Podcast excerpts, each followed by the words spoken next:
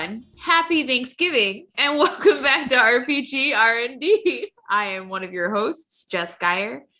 Uh, I am one half of Wannabe Games. I design tabletop role-playing games, and I paused there because I was trying to think of a good Thanksgiving joke, and I couldn't do it. I couldn't do it. I was gonna say gobble gobble. I was like, that's overdone. it's overdone. And I'm here with my very my my very dear friend and co-host Craig Campbell. Hello, Craig. Hi, Jess. Uh, I'm Craig Campbell. I'm the owner of Nerdburger Games, and I make tabletop role playing games as well. And we have now officially like put ourselves on the line. This episode has to go out on Thanksgiving Day. We can't be late. Um, we were just talking about how people in the far flung future um, just just assume that we did in fact get the episode out on Thanksgiving Day of 2022, but we'll see. Things could go terribly wrong. You never know right now. we were just talking about schedule. how we were talking about how it's gonna come out probably on Thanksgiving, and I, you know, why not? Why not have a little festivity, a little little holiday spirit in here? We're here with someone with a lot of festive spirit, so a lot of a lot of spirit. I'm glad to have our our, our guest here, uh, Jeff. Hello, hello. How are you? Hi there. Hello. Yes. Um, I am trying to get into the Thanksgiving spirit. Still, it's it's it's only November 12th when we're recording this, but I'm trying to get into the festive the, the spirit. So I've got a big turkey in front of me. I've got stuffing and cranberry sauce. It's the morning. It's like 9:30 in the morning when we're recording it, but it doesn't matter. I got to get my head in the gown and get my head in that space for you so I can feel present to podcast listeners as, as this is a true Thanksgiving episode. Uh, Jeffrey, you wanna you wanna tell us a little bit about yourself, other than the fact that you are you are just like the biggest Thanksgiving fan. sure. My name is Jeffrey Golden. I'm a game designer and narrative designer. Uh, I've worked for Capcom, Ubisoft, Square Enix, and indie studios around the world. And I've worked on a number of TTRPG projects, including Wet Hot American Summer Fantasy Camp, Helm Grey Castle for Image Comics, and Rolled and Told magazine we have a really interesting topic today, a topic that is is close to my heart as a video game player. We're talking about mini games. um, mini games are little tidbits within a game. They're they're a game within a game at times. They are the oh, let's go fishing game in your video game. They are the shoot some targets. They are the oh, go find the golden rabbit of your role playing game. And mini games are a really fun kind of diversion for your players to go on that kind of maybe even breaks them out mechanically from the game that you're playing, or at least breaks them out in in some sense from the main adventure. It's kind of like a side quest with a with a very very specific point. And that's what we're going to talk about today or this my favorite thing in a game. I I sometimes I'll get totally wrapped up in a mini game when I'm playing a video game mm-hmm. and not even do any of the main quests because they're so fun. Jeffrey, you picked this topic. What was your yeah. interest in, in choosing mini games as our topic for today? I love mini games. I, I'm a fan of mini games in all of their forms. Uh, the first thing that comes to mind when I think of mini games are like the WarioWare games. If you've ever played those, um, yes, um, they're uh, they're so much fun. And what I, I love about those games is that they always surprise you. And I really love the feeling of surprise that a mini game can provide, especially in like a TTRPG, because you get sort of you you get eh, after you as you play it for a long time, you sort of take the mechanics for granted, I think. Like you sort of feel like, yeah, this is just like the way of things. And you you stop necessarily thinking about like, well, why is it this way? You know, and so I really like the element of surprise that mini games can inject uh, into an experience. Yeah. So what are what are some of the mini games that you might be able to play with like within a game as a GM? Yeah. Well, one that I can think of right away are like gambling based games. So you're at the tavern, maybe there's uh, maybe there's a card game, maybe there's a dice game uh, that's being played there's one there was a um, a campaign that i really liked that was like carnival it was like it took place at a carnival and so it had like a bunch of like carnival based games which was fun. So like trying to like hit you know like balloons with a with an arrow like with a um yeah with an arrow you know try you know dunking you know dunking your head to in a thing of water to try to pull an apple out or something like that. Like those kinds of like experiences that are just like fun but like not necessarily like expected you know in a typical role playing game loop wherein you're going on a quest you are fighting monsters, you are hunting for treasure. It's like, oh, like do something like hit a hit something with a mallet and to see how hard you hit it, you know, if you get a prize. Like it's not something you think of as like, oh, this is like my day-to-day RPG experience. Yeah. Yeah. I mean, they, they fit in so well with a longer campaign when you've been, you know, you've been playing with these characters for a while, you have been kind of stuck in that regular gameplay loop. Well, maybe now it's time for the carnival episode of your of your game they you know we play games I mean, that's why we play stuff like d&d i mean that's why we're playing role-playing games in the first place why wouldn't our characters also experience that sort of entertainment now craig you said that you you had like no no experience in this regard is any of this ringing a bell have you ever played a mini game within a game It suddenly when you brought up the gambling thing it kind of sparked things because uh, I guess I was just thinking about this topic in a very specific way because we didn't really talk about it. We just shared what the topic was on email, and mm-hmm. then well, we all showed up here to talk. But obviously, like in my game Capers, it would be perfectly reasonable to play, you know, a hand of poker or blackjack or something like that. In Deadlands, I've done that. Um, I've done it in Capers as well, where we actually play the uh, the, the, gambling game, um, because you've got decks of cards handy anyway, you've got chips handy anyway, and so you can do that. And then it suddenly occurs to me that um, I played it was a ridiculous game.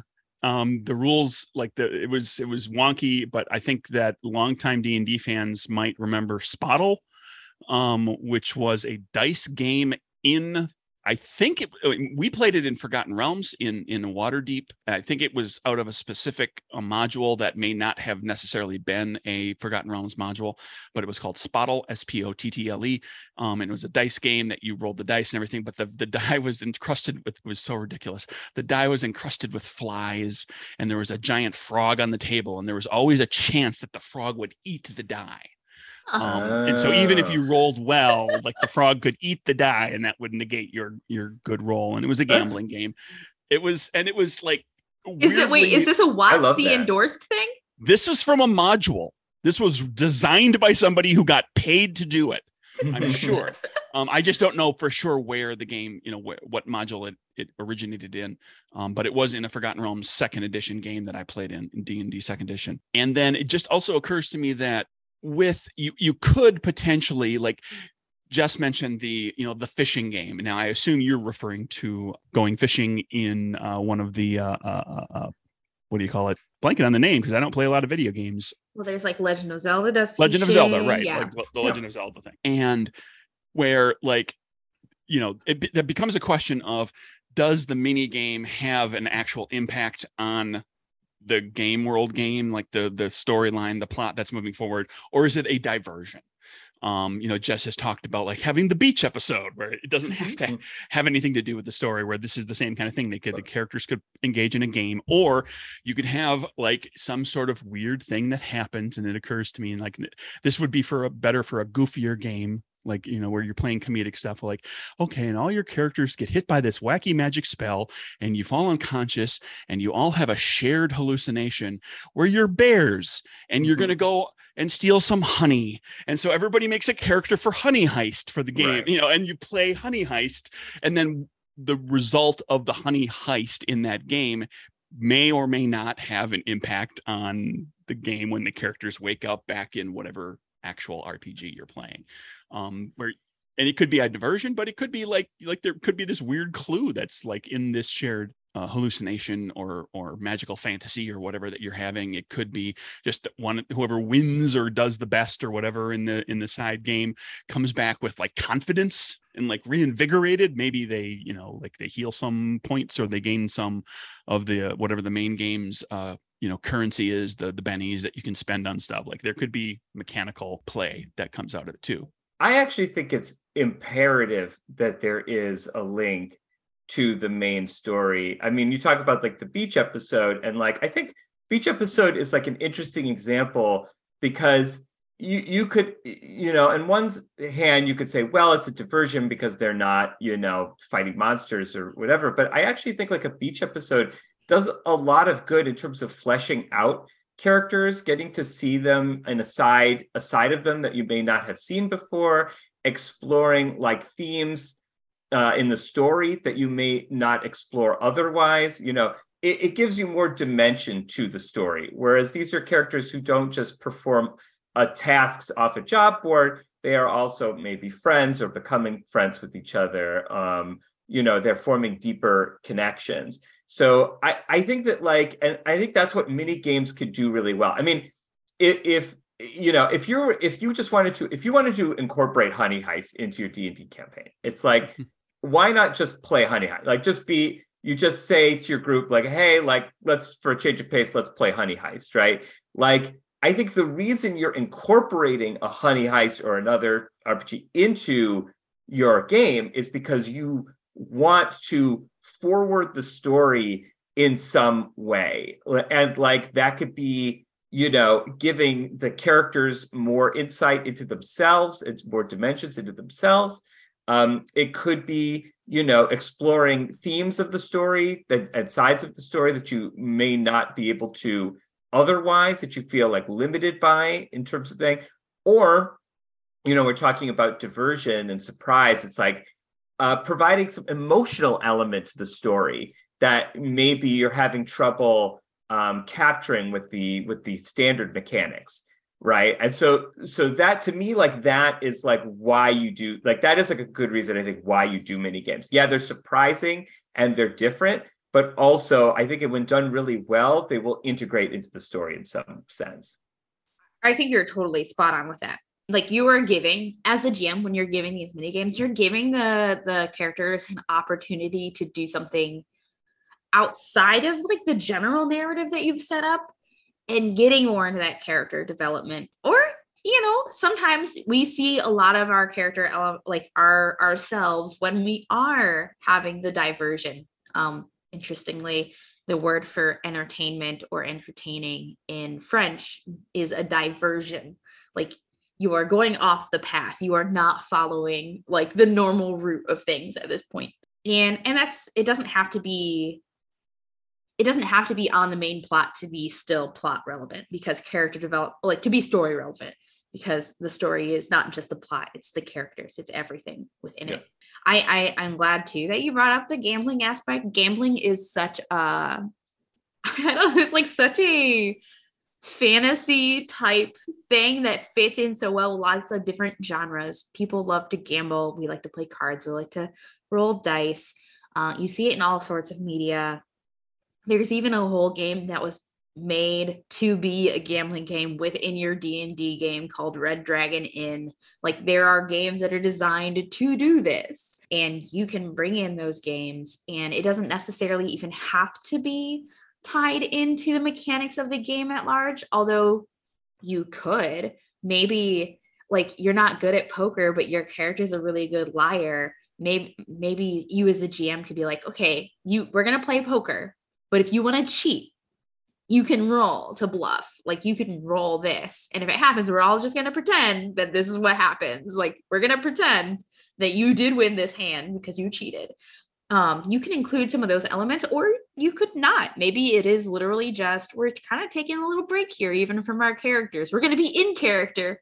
We're going to be LARPing. We're going to be doing right. some LARP here. I, I I like that a lot. You even see it a lot with other media. There are like games within gosh uh what in uh what is it called in Kingkiller Chronicles Tak that little games that, that now you can it's ubiquitous like you can buy in whatever convention you're at like you can go play this game that they invented for this book or you can play I don't know, whatever that weird chess game thing that they play in Star Wars. If you're playing a Star Wars game, they're right. they're fun little world building diversions that you can take that help flesh out the world and make the player make the characters and the players feel special and like they're having fun. I think the chess uh, example is a really good one. That's a very memorable scene in Star Wars, and what it tells you what the the thing is it's it's not just a diversion it's not just like an excuse for a special effect it tells us something about Chewbacca's character, right? Because uh, when Luke tries to beat him, I forget, or is almost beats him or something. Chewbacca gets upset, and Han Solo's like, "You better just let the let the Wookiee, win, win. you know." And it's like tells you something. Like, Oh, okay, Chewbacca is like a badass. Like Chewbacca could like is is a real tough guy, you know. And it tells you something about the world too. It tells you something about Han's world and disposition. About like this isn't a world of fair play. It's a world of rogues and and thieves and you know people using muscle to get what they want. And so there's some storytelling in terms there's some world building there there's some storytelling there there's some character work there all centered around this game you know this game of skill that they have uh, that's very beautifully animated in stop motion. I always love that sequence. There there is only like alex my husband alex has only run games for me a couple times but the one the one campaign he ran that i found very memorable it was in it was in 5e and the very first session was we were at a carnival and he used the carnival games to start fleshing out like the different cultures that existed within um within his world. And in his world dwarves were very like stoic quiet people and their carnival game was just a game called don't and the idea was to just not. And as soon as you did you lost. Uh, what did that mean? Well like literally you just didn't that's the game. And it was like a really it was really fun. It was a really fun way to kind of like instantly get acclimated to to what the the setting was at that time. That's awesome. Yeah I it was a lot I- of fun.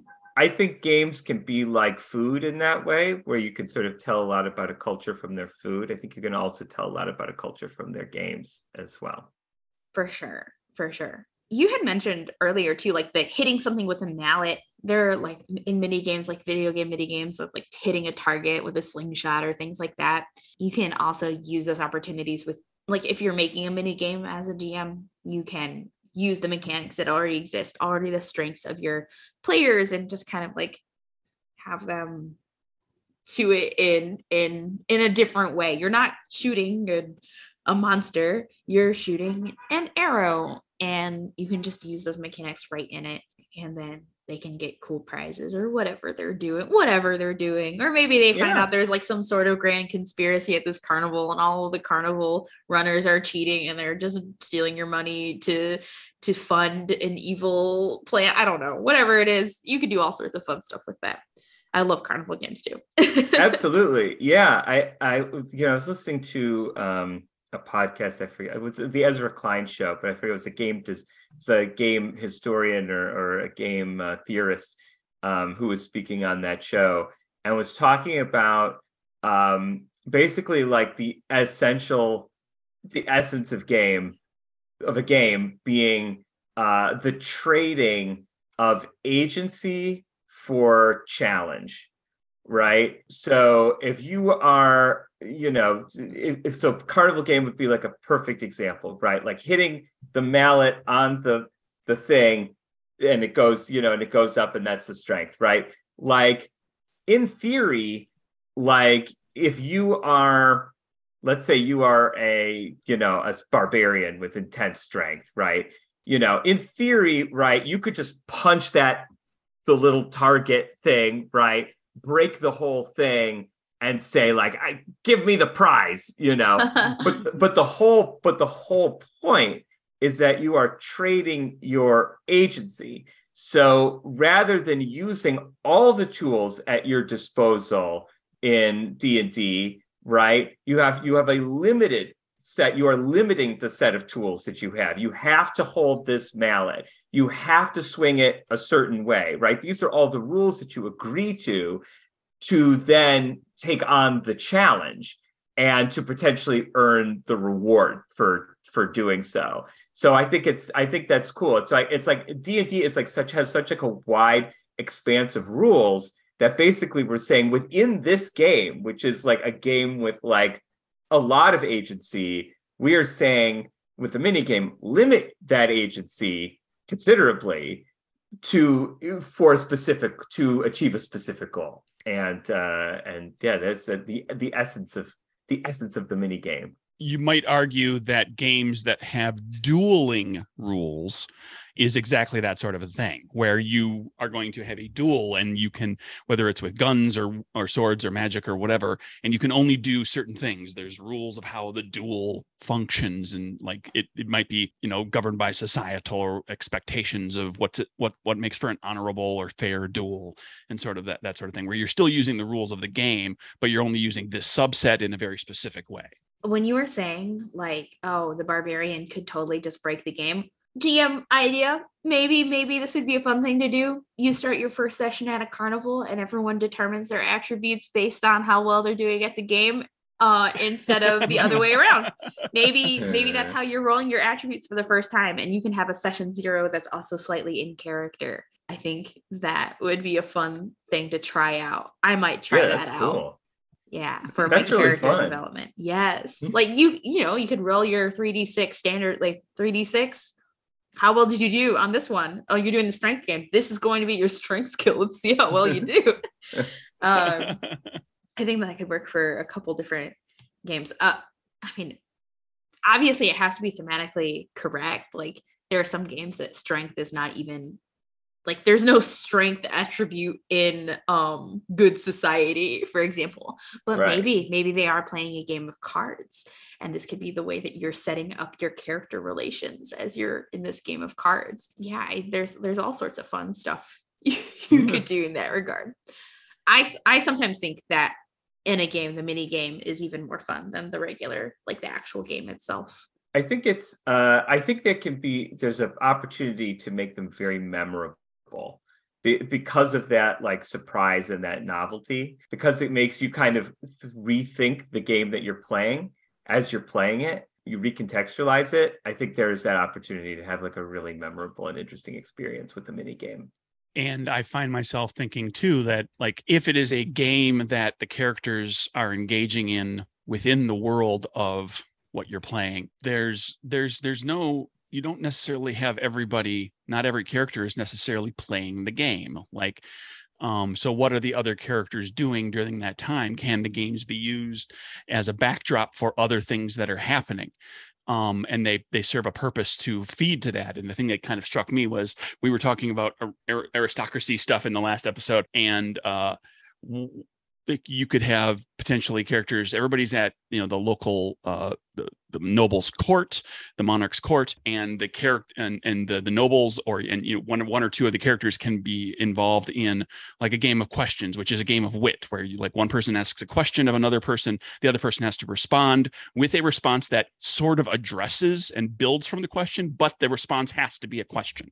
They can't answer with a statement. yes And it goes back and forth until somebody either doesn't actually answer properly that builds from the previous question or answers with a statement. And while you've got characters doing that so like like i'm jamming the game and jess's character is engaging in this game of questions i'm going to be playing this and every so often asking jeffrey to have his character roll pickpocket checks in order to you know lift the wallets or the purses or whatever of people or find the information you know find the the note that somebody has that you're trying to get somebody has a hidden note or whatever i love that that's And so Yeah. fun the longer fun. the longer Jess manages to keep the game of questions going without failing and losing the game, the more attempts Jeffrey has for his character to lift the purse of different people until he finds the the thing that it, whatever it is you're looking for and so it becomes like this and then and the, so the game of questions is a social game that exists outside of the rules of the role-playing game you're playing but it's integrated into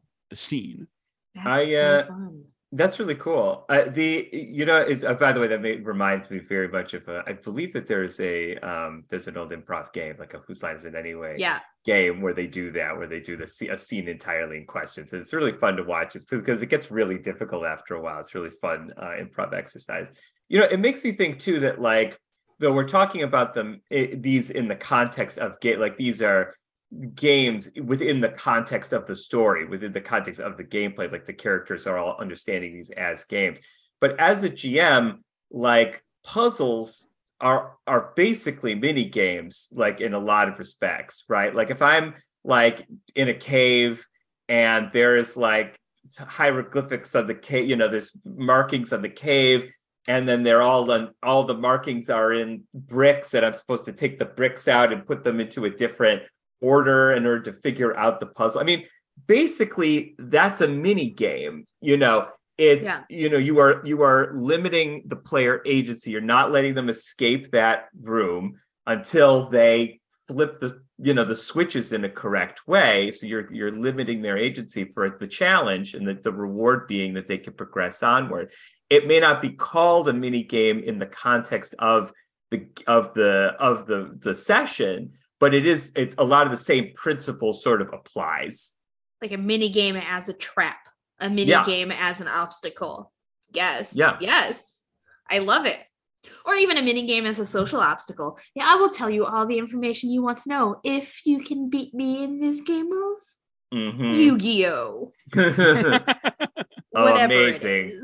I cannot wait to play Yu-Gi-Oh in my next uh, D&D campaign. That'll be a very funny reveal that in this universe Yu-Gi-Oh exists. It's it is there's a you know the everything is me- medieval fantasy except that Yu-Gi-Oh exists, and it, it is exactly the way that it is in our world. Well, um, Yu-Gi-Oh is an ancient card game developed by the ancient Egyptian gods. I think is what the lore is. I don't know. Speaking of developing games, like, okay, so we've been talking about this a lot from the GMing perspective, but what about like the actual design perspective? So, if you are going about designing something specifically, either for your game or for a module for a game, how can we make interesting, engaging games that do all the things that we've been talking about that help the GM instead of having the GM have to do it for themselves? Great. Well, I would say my first advice would be the advice that um, a lot of folks give artists when they are first starting out, which is uh, to copy. So, so yeah, like, is there is there a game that like a, a, an easy like a simple game that you like that you the the the designer likes and if so try copying it and see can you translate it into D&D? Like can you take these rules and like figure out like how to transpose them, you know, into D&D? Can you take the lore of the game and transpose it and see what you create because a lot of times, you know, especially with like a well-worn game with a game that people know and love, a, chess, you know, I mean, the, the classic, you know, poker classic games, right? At their core, they are fun. We know they're fun because people continue to play them for hundreds or even thousands of years. So, like, starting with that core mechanic and then, like, saying, like, oh, okay, like, let me see if I could translate this to, you know, these basic principles to D&D. I think that's a good first step in terms of uh, in terms of design. If you're just if you're if you're coming off this uh, fresh. Another thing I think you could do as a designer is isolate something within D&D's mechanics that you think is fun, like in and of itself. Like take one small aspect and then see if you can build a game around that. So basically, we're talking about like limiting agency, right? So it's like, okay, what do I find like what do I find fun? Maybe it is you know sword maybe it's it's like sword play maybe i really enjoy the mechanics of sword play it's like well okay like you know perhaps it's like you have a um you have like a scarecrow type thing set up on a track or something like that that's like designed to like duck and weave your your sword right? And you are you know the game is how many times can you like stab this this hovering scarecrow you know and just like rolling to see like oh can i can i you know can i stab it just taking that mechanic and just making that like a folk like just like that is like your focus. And limiting agency you can only do this. Like now here's your chat like here's your challenge. So that might be another way to that might be another way to approach it. Going from the outside in or going from the inside sort of not quite out but from the inside and and in even more. Yeah, making sure that it's balanced with like I, I think a really good mini game not only balances thematically with the game, but also balances mechanically with whatever game you're playing. Um, I mean, Deadlands, for example, because Craig, you mentioned this earlier, perfect to invent a card game with because Deadlands already uses cards. It is already this Old West style game. You could easily develop your own type of poker hand that also includes some of those elements from the game.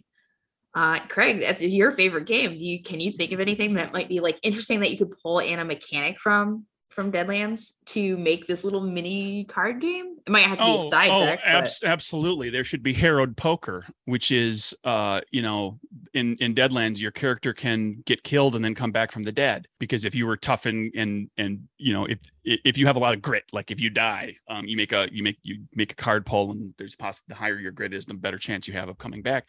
Like you could play a poker game where you can like you can have a draw poker game, right, where you're going to be able to discard cards but you have something built into the how the game works where okay well i i discarded cards i got my new cards and boy i really wish i hadn't discarded that particular card over there. So i'm going to bring that card back from the dead. And there's a rule in this version of poker that allows you to do that because they're living in a world where people in the know people who uh, you know are are dealing with these terrible things know that things come back um, and so, you know, like somebody inventing a version of poker where you can bring the card back from a previous from a previous hand or from a discarded draw is perfectly reasonable um, and thematically appropriate. That's right. The, I was going to say, right, it really hits the theme, uh, you know, and it sort of gives you, uh, yeah, a broader sense of their world, which is, which you know, from their their understanding of it, the character's understanding of it, which is really cool. Um, same thing with what's it, Spottle? Did you say the, with the yeah. dice, the dice game? Yeah, it's another perfect example of like this is a fantasy world. So like our we don't just play, you know, we have dice, but we also can bring in this like little interesting fantasy element that's just like every day to uh, you know to us this kind of frog you know these this kind of magical frog is just like an everyday thing you know but we so therefore we can incorporate it into our games you know, because it's easy to do. And it sort of gives you a thematic sense of, oh, there's a great big world of creatures out there. You know, if they're using this frog as part of like a dice rolling game, then like surely there must be other, you know, magical, interesting creatures in that world. So it kind of gives you like a, a almost like a hint of like what's out there.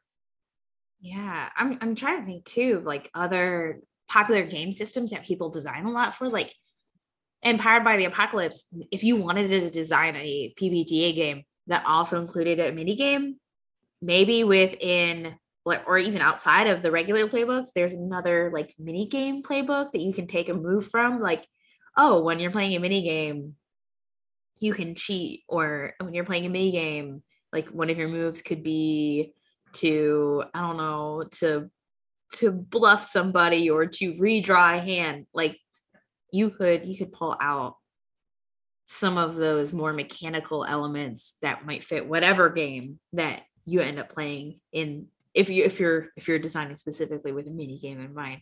I think a lot of it kind of comes naturally to game designers too because we're already designing games. We're designing a macro game. You're mm-hmm. just you're just doing it again. It's it's a little easier i feel like. Um i design a lot of mini games as a teacher I realized the other day, like, ah, I do a lot of game design in my classes. We're playing we play games all the time that I just kind of make up, and I have my students play test essentially. well, uh, that's a good, yeah. I mean, and that's a good. I mean, that, that's a great example of like why mini games, right? Like motivate as motivation, right? Like we understand, like like because games are fun, um, because people like challenges that they can understand. Like it makes them perfect motivation it makes them perfect motivational tools as you're discovering in your teaching.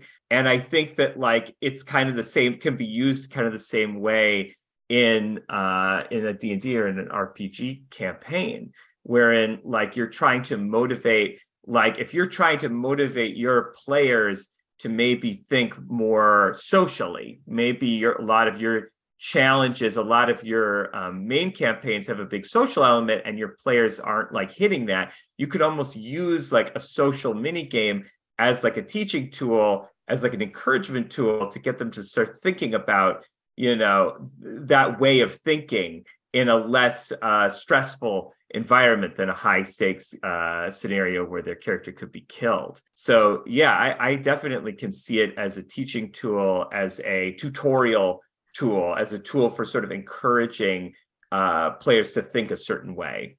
I'm getting also like some Zine Quest idea. I have my Zine Quest that I want to do, but like I have a couple different ideas. Make we were also talking about Zine Quest the last episode. Mm. Mini games. Make a make a make a Zine Quest thing where it's a mini game that you can include in a in a certain game. Uh I love that. Yeah, I'm thinking about all sorts of fun stuff that you could do there. I'm also thinking about how I can take a an RPG mini game and put it in my classroom too. But that's that's for me. That's that's a me thing I want to look at. You could translate all their grades to like levels and like give them like, oh, you did really well on this quiz, so you got fire magic. You know, you you know you got like give them care like instead of like score like um instead of a report cards like character sheets, right? You oh know, gosh. There's like a whole you could translate so many of education's mechanics into uh, RPG mechanics. There's a lot of gamification of education already. There's this whole like platform called Class Dojo. This is like a tangent now, but like where they are doing like you get points, it's a game, uh, and you can level up. It's all this all this stuff it's really complicated to try to do something from scratch. That's why Class Dojo charges you an, ins- an incredible amount of money to use. Uh, eh, I, I I wonder I wonder like how would you if you were like making a game let, us say you're making a larger game you're not making like a little tiny game where the point is just a mini game okay. where do you how do you include a mini game like if you design you design a mini game how do you put it in in your book? Is it its own yeah. chapter? Like, what are we doing with that? Well, uh, I did this, so I have some experience with this. Um, so uh, I designed uh, a D&D campaign uh, called Target Run, and it is basically uh, Caddyshack meets D&D. um, and the I did it as part of my uh, as the write your first adventure uh, workshop um, that uh, the RPG writer workshop uh, program, which is uh, very cool. I encourage uh, everybody to, to try it because it's a lot of fun. And one of their exercises was like, oh, if you're trying to think of an idea, like think of a movie that you really like that you think would be would be interesting as uh, as D and D. And I, thought of Caddyshack because I, I, really like, uh, I really love mini games. I love sports as a thematic device in film. I, I think it's like really it, they're high. It's always like high stakes. Like there's always the drama is always high stakes. And so I thought it would be really fun to build a campaign around uh, a module around uh, around essentially a mini game, a sport, right? So what I did was it's very much I, I built the mini game at the very heart of Target Run.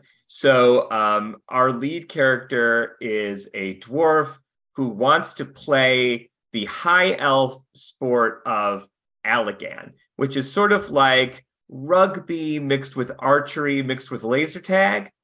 Um, she is like desperate to play it, and the way the the place where they play it at the highest level is basically a country club. It's like literally like in the trees, it's like a treetop resort, and so she is hiring the players to sort of be her entourage, and then you all become her team uh, in Allagan. And if she wins and you you all win, she gets to join uh, this high elf sport, but they do not want her there. She is uh, bawdy and funny, and she is the opposite of their snooty, you know, their their snooty world she's Rodney Dangerfield. She's Rodney Dangerfield, basically. So you're helping Rodney. Da- you're helping Rodney Dangerfield uh, get into the country club, basically, by playing alongside of him. And so, uh, so I okay, so I knew that that's what the story. That was the story I wanted to tell. I thought, okay, that's a great story. So I need this sport. Like, what what is this sport?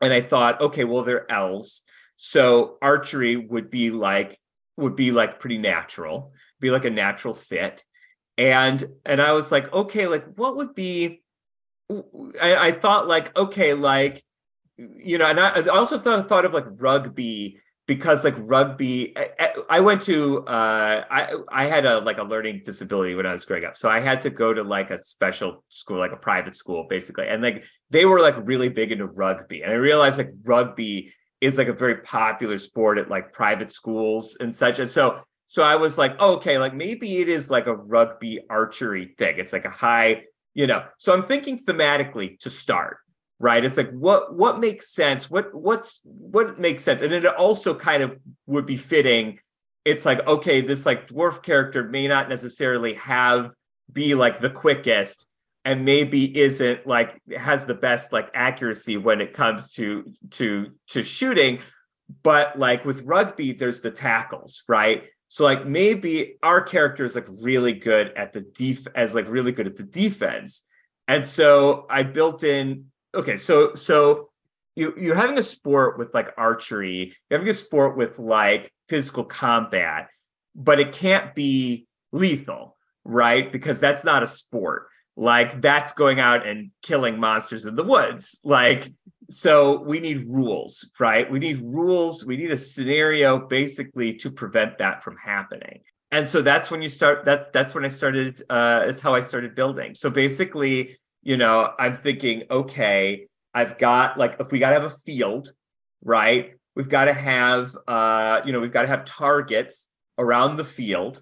And I thought, okay, well, what's maybe there's a magic element where the targets shift as the game is played. So they like magically like change where those tar where those targets are throughout the throughout the field. So it gives this kind of interesting strategy of like trying to track down the targets like literally like as you're going through through the field and then there's like room for offensive players and defensive players so i'm thinking about like a typical d&d you know adventuring party right? Some of those characters might be strong some of those characters might be fast. Some of them might be intelligent they're not necessarily combat oriented players. So we've got a coach the ones a- who got chose last for uh dodgeball yeah, you know? right fantasy exactly. dodgeball sorry. No, no, no, exactly, exactly that fantasy time. So it's like okay, so then we have a coach character, right? Like a co- like you can have a coach who is a strategic player who helps guide the the the action. So I'm trying to think, okay, well, how how do all of the players in a in a classic D&D campaign, how do those archetypes fit into the sport? What role could they play in helping their team beat these these snooty elves, right? And so, if you want to read more, I, I, don't have to get into every nuance of Allegan, but if you want to read more, you can uh, Target Run is on the the DM's Guild site, and you can uh, you can check it out. But basically, like, and to answer your question with as long winded as answer as I possibly could, it's it's a mix of in terms of how do I put a mini game, build a mini game into a larger campaign. It's exactly what we're talking about. It's a mix of like the thematic the story I want to tell and the mechanics I have at my disposal, and how am I going to limit those mechanics to make the challenge fun? Yeah, I, I, and you can take that with your with your own game design too. Like thinking about, oh, I really enjoyed making this mechanic. I see a use for it. Uh, I want people to play with it more. Let me make a little game about it. Uh, I I exactly. wrote for the Robin Hood uh TTRPG Hood, I wrote the module that was the tournament of the Golden Arrow. And you know, you're playing not Robin Hood. You're not Robin Hood. And Robin Hood is the main character of that story. So there were already some rules about shooting targets in the game. So I used those rules to include like what are you doing within within this tournament? Like how how are you going to be shooting these targets? But you you don't get to win the tournament because Robin Hood does, but how are you going to be participating? Um, and again, also limiting your limiting your scope of actions and your your scope of choice thematically, because you again, everyone knows how the story ends. Right.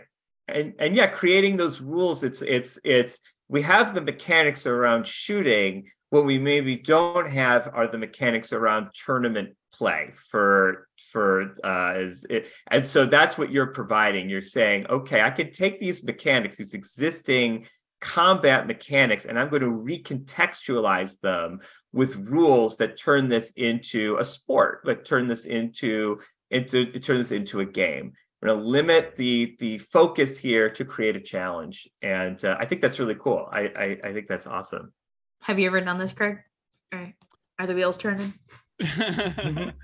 the wheels are turning i've been thinking about something for capers that I've, I've been thinking it in terms of you know uh, in my head i've been calling it a, a rule subset or you know, alternate rules or whatever. But I mean, it's effectively a mini game, which is like, let's say you have the situation where your your your you know your characters are superpowered gangsters. They're members of this particular gang, and they've got rivals, right? There's other gangs that are rivals, and you know taking down your rival often in the game turns into like well you go after the leaders or the movers and shakers or the people who have influence or whatever and you take them out or get them um, run them out of town or get them arrested or whatever.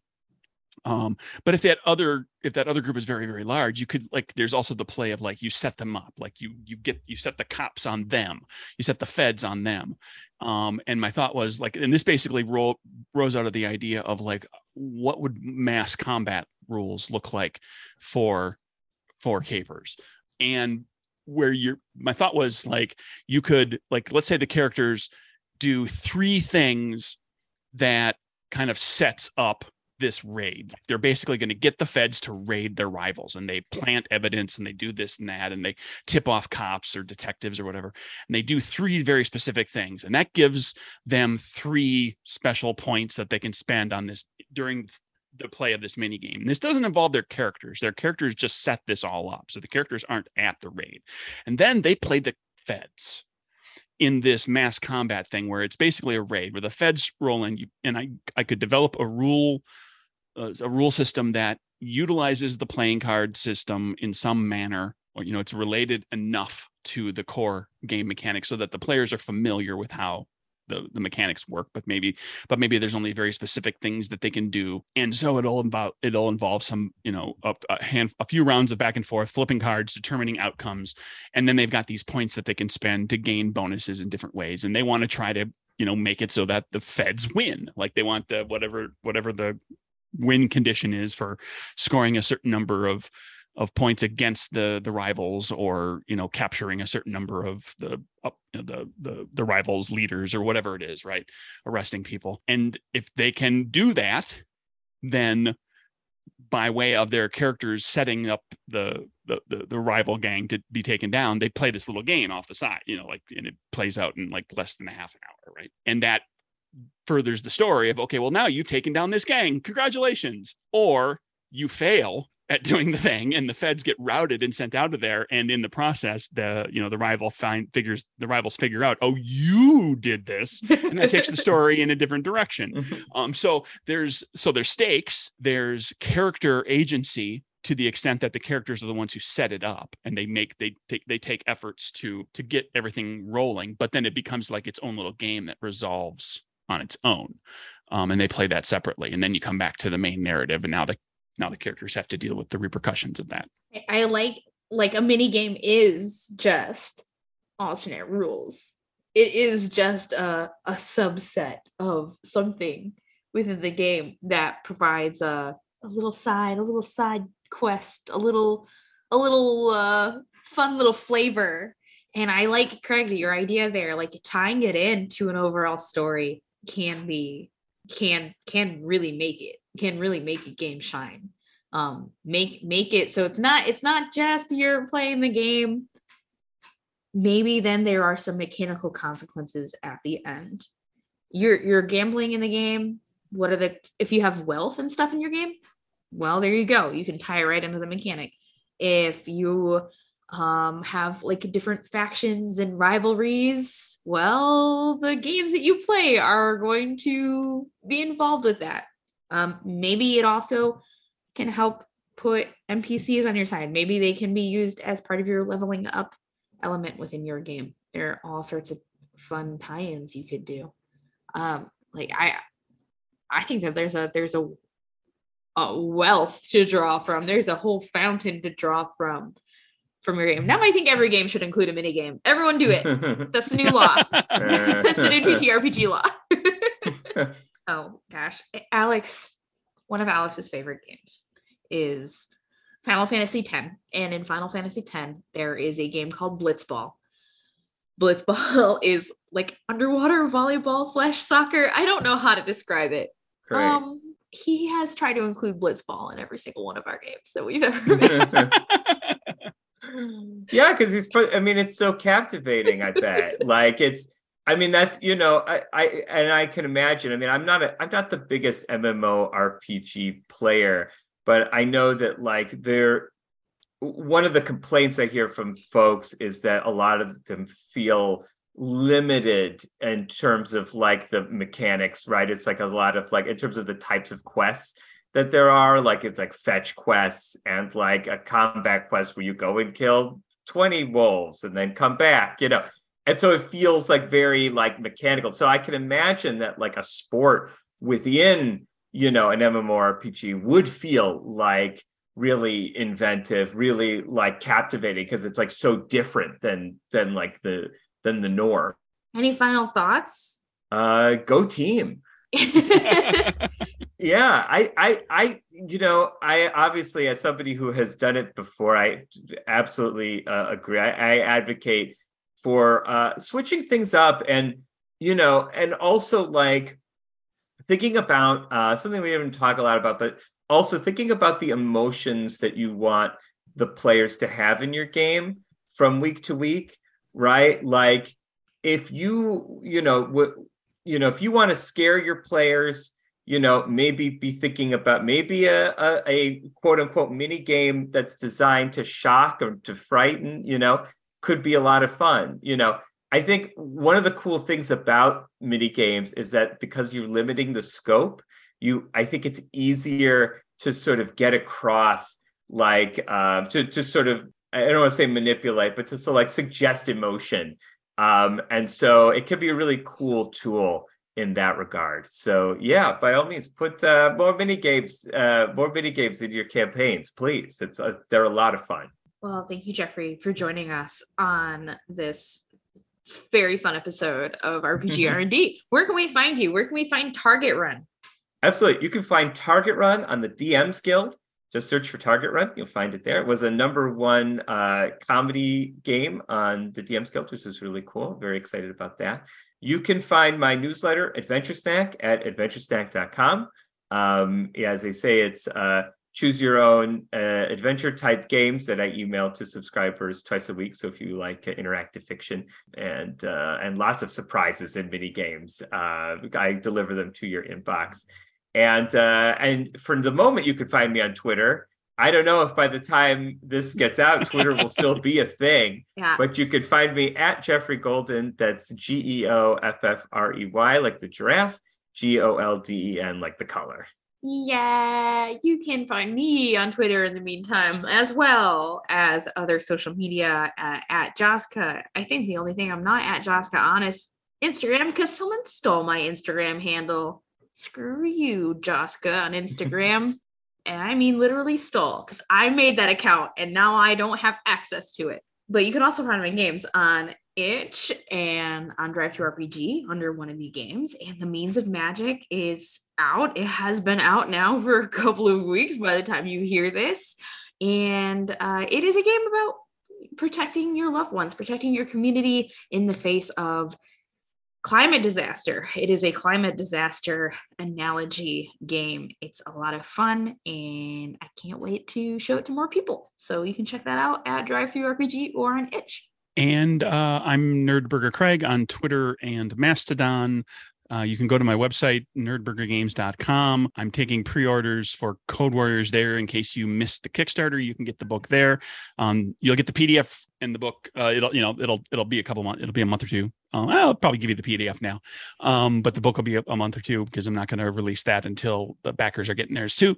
Um, and you can also get uh, Good Strong Hands. I'm getting a second printing of that. And it's a discounted book. Uh, you'll get the PDF right away. The book, will, again, will come later um, if you go to the store at nerdburgergames.com. Otherwise, um, all the games are also at DriveThruRPG. Thank you to our opening and closing theme song, which is Avel by Steph Sachs, licensed under Creative Commons 2.5. Got it this time. Got. Nailed it. nailed it. I edited out the last one, unless I forgot to when I said 3.0. And uh, thank you all of you for listening. And we'll see you back here next time. Bye.